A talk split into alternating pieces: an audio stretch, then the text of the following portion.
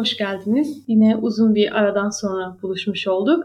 Yaklaşık bir ay önce son podcast yaptıktan sonra kısa bir rahatsızlık geçirdim. Bu da sesimi etkilediği için bir türlü kayda oturamadım. Daha sonrasında üst üste arka arkaya bazı gelişmeler oldu hayatımda derken anca bugüne fırsat bulabildim ve sizlerle yeni bölümle birlikteyim. Çok fazla sordunuz, merak ettiniz iyi olup olmadığımı. Bunun için de herkese ilgisi için teşekkür ediyorum. Instagram sayfamızı sürekli takip etmeye çalıştım. Bir süre sonra orada sizlerle tekrardan iletişime geçip mesajlarınıza cevap vermeye çalıştım. Tabii birçok kişinin de takipten çıktığını gördüm. Bu da beni üzmedi değil. Kısa bir ara olmasa da yine de hemen benden vazgeçmeniz beni üzdü. Yalan söyleyemeyeceğim.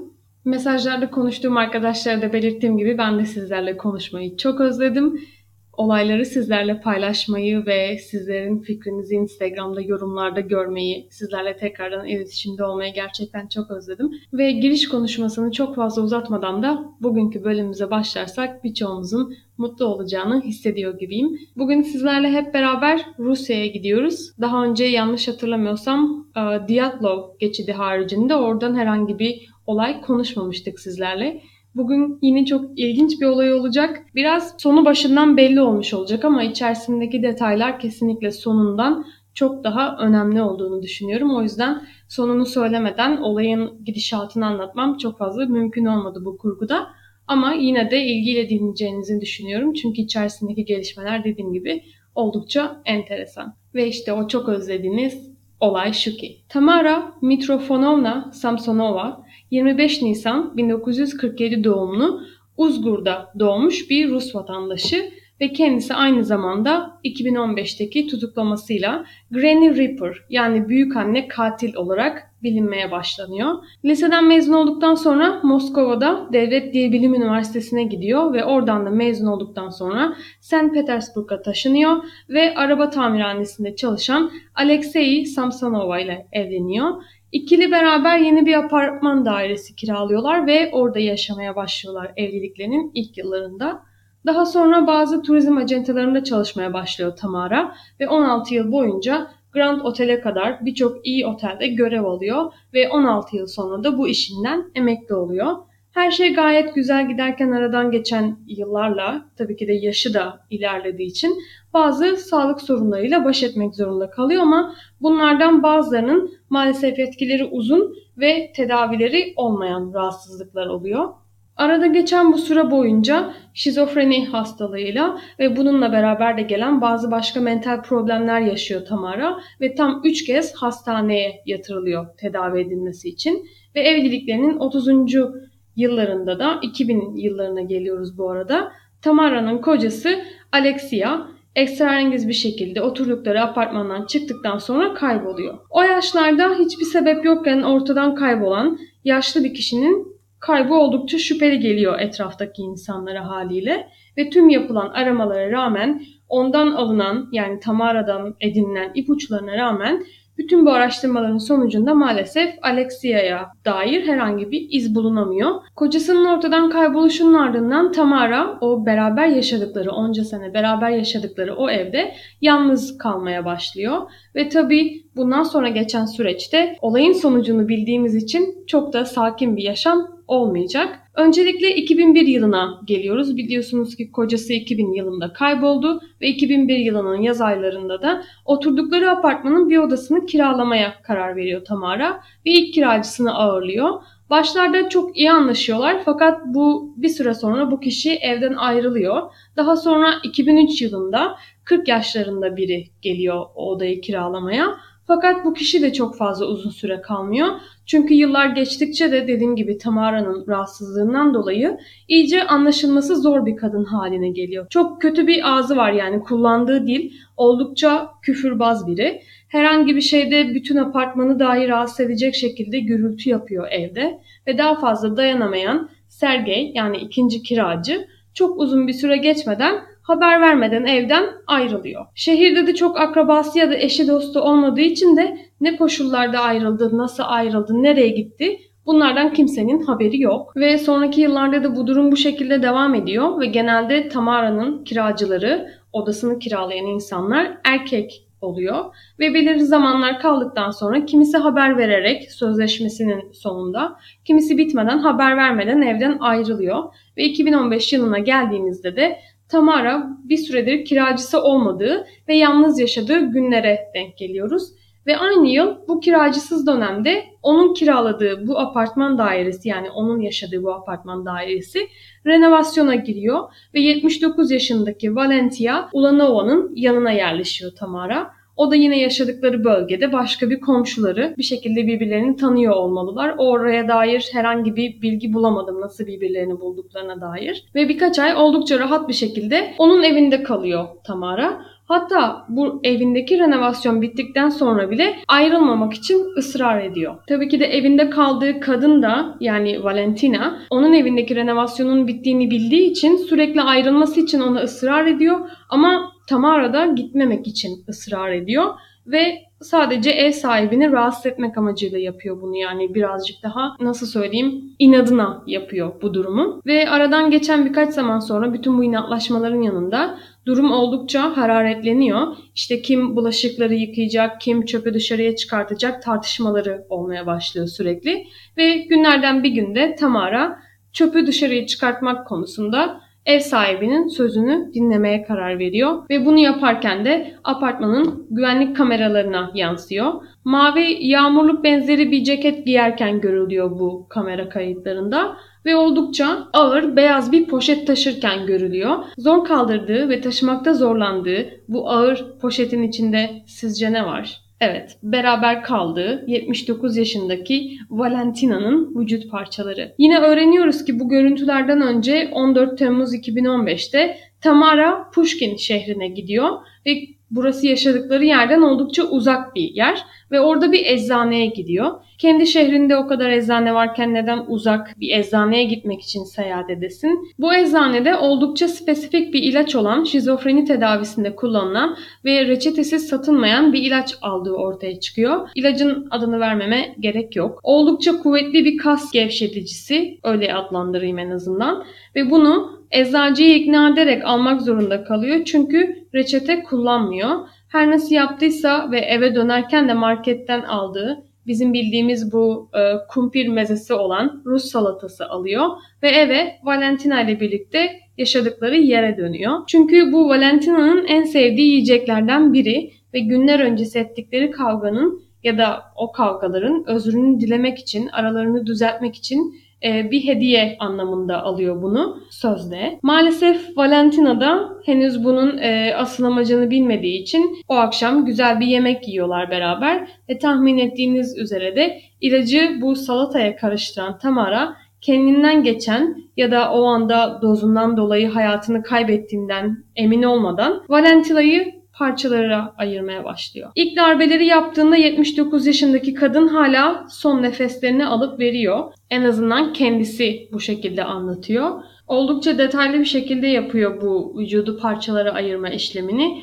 Detayların ne kadarını versem tam olarak emin değilim ama şöyle söyleyeyim ki sadece gövdesi kalacak şekilde parçalara ayırıyor. Daha sonra mutfaktaki kullandıkları iki bıçakla bu ayırdığı parçaları daha da küçük parçalara bölüyor ve yine mutfaktaki torbalara doldurup aşağı yukarı defalarca inip çıkarak çöpe atıyor. Ve bunlar da dediğim gibi apartmanın güvenlik kameralarına yansıyor. En son taşıdığı da bir tencere oluyor. Kapağı kapalı sanki pişirilmiş bir çorba taşıyormuş gibi oldukça dikkatli bir şekilde dışarıya taşıyor bu büyük tencereyi. Ve bu tencerenin içinde de tespit edildiği üzere bu yaşlı kadının kafatası var. Her şeyi düşünebilmiş ama ileri yaşı sanırım teknolojiyle çok fazla ayak uyduramamış. Belki gözünüzün önünde herhangi bir e, yaşlı bir Rus kadının fotoğrafı canlanıyordur şu anda. Biraz kısa boylu, başında örtüsü, üzerinde yağmurluk. Tabii ben olayları Tamara'nın üzerinden anlatmaya başladığım gibi en başında biz olayın sonunda ne olduğunu ya da onun neler yaptığını hemen öğrenmiş olduk. Fakat bu yaşlı kadının cenazesinin bulunması ve Tamara'ya ulaşılması bu kadar benim anlattığım kadar kolay olmuyor. Hatırlarsanız ayın 14'ünde gitmişti yaşadıkları şehirden Pushkin şehrine eczaneye ilaçlarını almaya ve nihayet 27'sine geldiğimizde bir çiftin yakınlardaki parkta köpeklerini gezdirirken köpeğin oldukça garip davranışlar sergilemesiyle beraber o cenazenin bir kısmı bulunmuş oluyor. Duş perdesine ve poşetlere sarılmış vücut parçaları buluyorlar ve hemen olay yerine çağrılan polis bu parçaları e, kafası ve parmakları eksik olan bu vücut parçalarının kime ait olduğunu bulmaya çalışıyorlar ve etrafta yaptıkları araştırmalarda da bir süredir hiçbir komşunun görmediği ve haber alamadığı Valentina Ulunova'nın bilgilerine ulaşıyorlar ve bu bedenin ona ait olduğu anlaşılıyor. Polisler hemen apartmana gidip orada incelemelerde bulunmaya başlıyorlar ve ne olduğunu anlamaya çalışıyorlar. Kapıyı polislere Tamara açıyor ve polisleri kapının önünde gördüğünden işte tedirgin olmuyor. Oldukça sakin bir şekilde sıcak bir şekilde polisleri içeriye davet ediyor ve zaten içeriye girdikleri anda da her ne kadar olayın üstünden vakit geçmiş olsa da orada bir şey olduğunu anlamaya yetecek derecede deliller incelemeye bile gerek kalmadan çıplak gözle görülebiliyor. Mutfakta ve yerlerde olan kan izleri, lavaboda yine kan izleri, banyo perdesinin yerinde olmadığını görüyorlar ki hatırlarsanız vücut parçaları o duş perdesinin e, içine sarılmış bir şekilde bulunmuştu. Arkasını toplamayı da becerememiş ve Tamara olan biten her şeyi sakin bir halde aşağılandığı için bu kadını öldürmek zorunda kaldığını söylüyor ve Tamara'nın bu kadar soğukkanlı olması ve olan biteni her şeyi tüm açıklığıyla anlatması ve arkasını bile temizleme gereği duymaması onun hayatının daha da derinlemesine bakılmasına sebep olacak. Ve bütün bu e, bilgiler eşliğinde de zaten hatırlarsanız 2000 yılında kocası da ortadan esrarengiz bir şekilde arkasında hiçbir iz bırakmadan kaybolmuştu.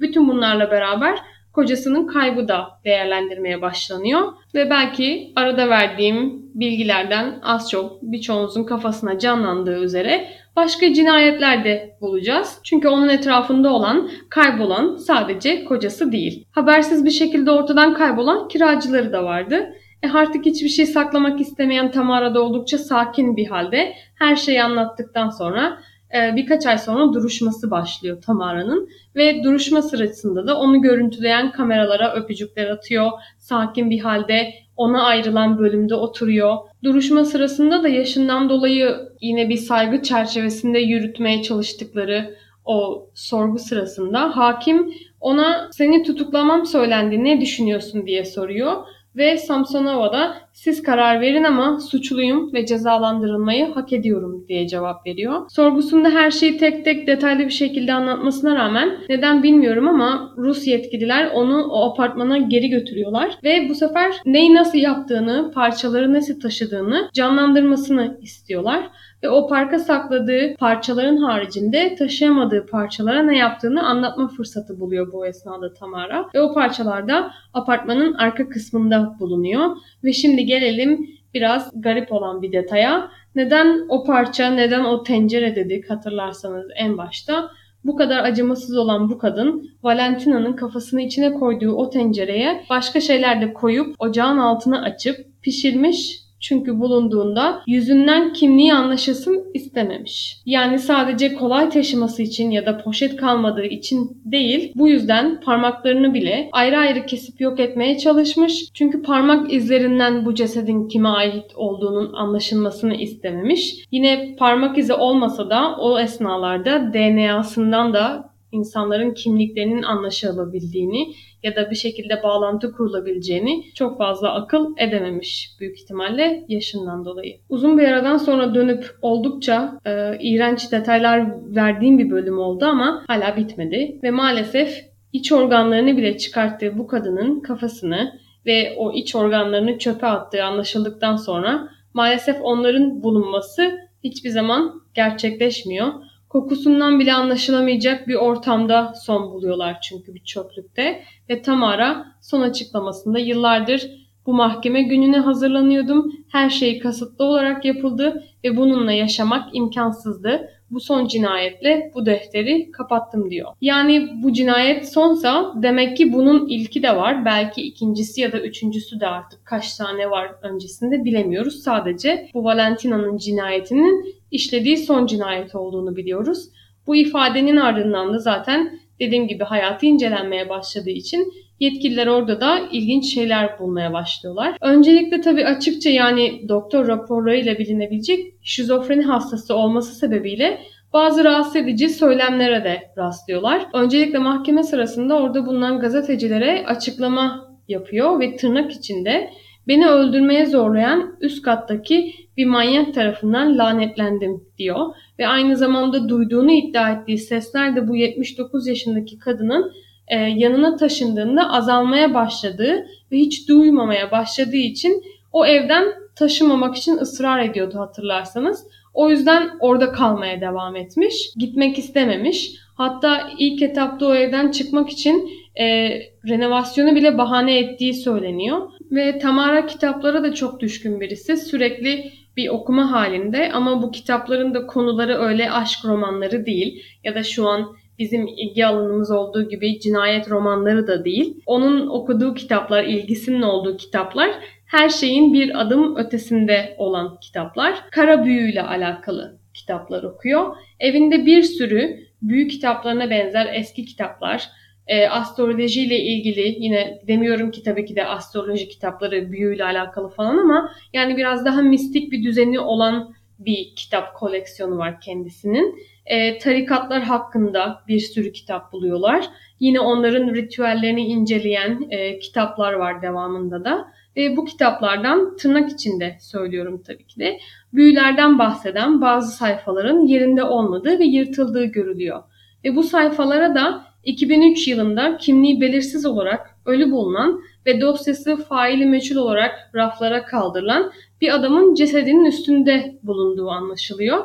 2003 yılındaki kiracıyı hatırladınız mı? 40'lı yaşlarındaki kimseye haber vermeden ayrılıp giden ve hatırlarsanız yine bu yaşlı kadının iç organlarını çıkarmıştı ve onlar da hiç bulunamamıştı kafatasıyla beraber. Ve bu iç organlardan bazılarının da aynı kafatasına yaptığı gibi yani parmaklarının izi bulunmasın diye parmaklarına da yaptığı gibi e, pişirdiği düşünülüyor. Ve bunun bir adım ötesinde bunu e, yamyamlık boyutuna getirdiğini ve bu iç organlardan bazıları pişirdiği parçaları yediğini iddia ediliyor oradaki insanlar tarafından. Çünkü o yaşta ve vücudu bakımından oldukça güçlü olmayan bu kadın neden kurbanlarını parçalamak gibi bir zahmete girsin diye düşünüyorlar. Yani eğer bunu yapıyorsa bir sebebi olmalı diye düşünüyorlar. Ve Tamara'nın bir komşusunun iddiasına göre de Tamara başka bir seri katil var 1936 yıllarında. Ukraynalı Andreo Chicalito eğer yanlış söylemediysem. Onun hayatına karşı aşırı ilgiliymiş yaptıklarını yakından takip ediyormuş, işledikleri cinayetleri. Ve gerçekten de yanında kalan onca kişinin yani onun kiracısı olan onca kişinin onun kurbanları olduğu düşünülüyor. Başta da ikinci kiracısı Sergey vardı hatırlarsanız o kaybolan dediğim 40'lı yaşlarındaki kişi. Onun cesedinin yanında bulunan bu sayfaların haricinde de Tamara'nın bir günlük tuttuğu ortaya çıkıyor ve bu günlükte de bu cinayetten açıkça bahsetmiş Tamara. İlk kiracı Vladimir ona araştırmaya başlıyor polisler. Neyse ki ortaya çıkan bilgilerden ve medyadan dolayı yani bu olay oldukça ses getiriyor Rusya'da. Bunlardan dolayı kendisini tanıyor yani o kişinin kiracısı olduğunu anlıyor. İyi ve güvende olduğunu söylüyor herkese. Yani onun Tamara'nın e, kocasından sonra işlediği ikinci cinayet olmadığını anlıyoruz. Ama tabii bu da onun hedef olmadığını göstermiyor. Çünkü başlarda iyi anlaşmışlardı ama sonrasında garipleşen ilişkilerinde e, bir gün yemekten zehirlendiğini anlaması sonucunda evden taşınmaya karar vermiş aslında Vladimir. Bunun sebebinin de yani bu zehirlenmenin ölümle son bulmamasının sebebini de e, yeterli ilaç kullanmadığı için onu öldürecek dozu yemeğine eklemediğini, ekleyemediğini düşünüyorlar. Yine günlüğünde bahsettiği aynı isimli başka bir Vladimir var. Tırnak içinde yine kiracım olan e, Vladimir onu öldürdüm diye yazmış. Banyoda bıçakla parçalara ayırdım ve poşetlere koyup e, Fruzenski bölgesinde farklı yerlere onun vücut parçalarını dağıttım diye yazmış Tamara günlüğüne. Sanırım yaşından dolayı önce orta yaştaki insanlar ona karşı bir e, güven beslemeye başlıyorlar. Çünkü çok beklenmedik bir durum. Bu kadar yaşı ilerlemiş birinin size zarar verebileceğini düşünmeniz.